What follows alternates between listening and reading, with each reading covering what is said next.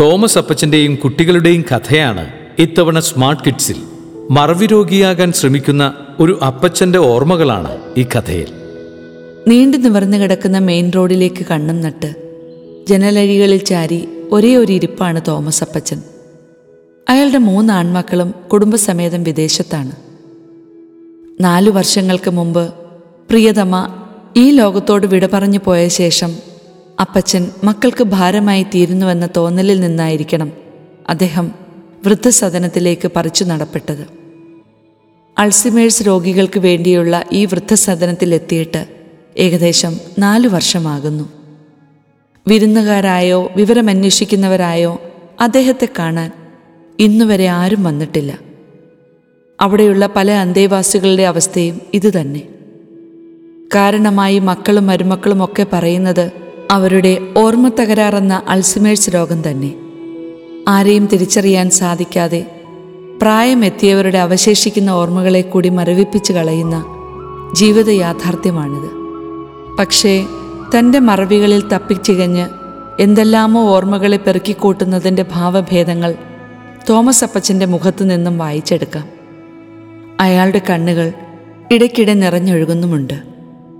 Thomas അപ്പച്ചന്റെ പതിവില്ലാത്ത ഭാവമാറ്റങ്ങൾ കണ്ട് sisters കാര്യങ്ങൾ തിരക്കി.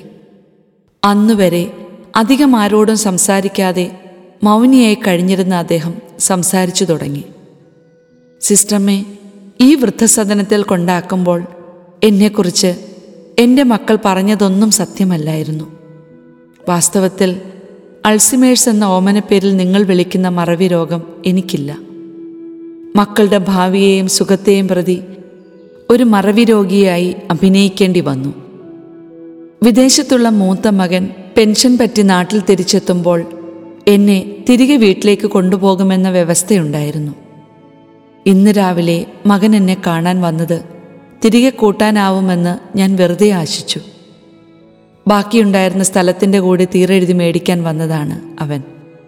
തോമസ് അപ്പച്ചന്റെ കഥ കേട്ട സിസ്റ്റമ്മയുടെ മിഴികൾ നിറഞ്ഞു. തന്റെ മക്കളെക്കുറിച്ചോ കഴിഞ്ഞ കാലത്തെക്കുറിച്ചോ ഓർമ്മയൊന്നുമില്ലാത്തവനെ പോലെ ഇന്നലെ വരെ കണ്ട അപ്പച്ചന്റെ ഭാവപ്പകർച്ച കണ്ട് അവരും പകച്ചുപോയി. സിസ്റ്റർമേ എന്നോട് ക്ഷമിക്കണം. ഇനിയും ഈ സദനത്തിൽ ഒരു രോഗിയായി കഴിയാനുള്ള യോഗ്യത എനിക്കില്ല. തന്നെയുമല്ല ദൈവം തന്ന ഈ ശരീരത്തിൽ അല്പം കൂടി ആരോഗ്യം ശേഷിക്കുന്നുണ്ട്. അതുകൊണ്ട് എനിക്ക് അധ്വാനിച്ച് ജീവിക്കണം. ഒരാഗ്രഹം മാത്രം ബാക്കിയാക്കിയാണ് ഞാൻ പടിയിറങ്ങുന്നത്.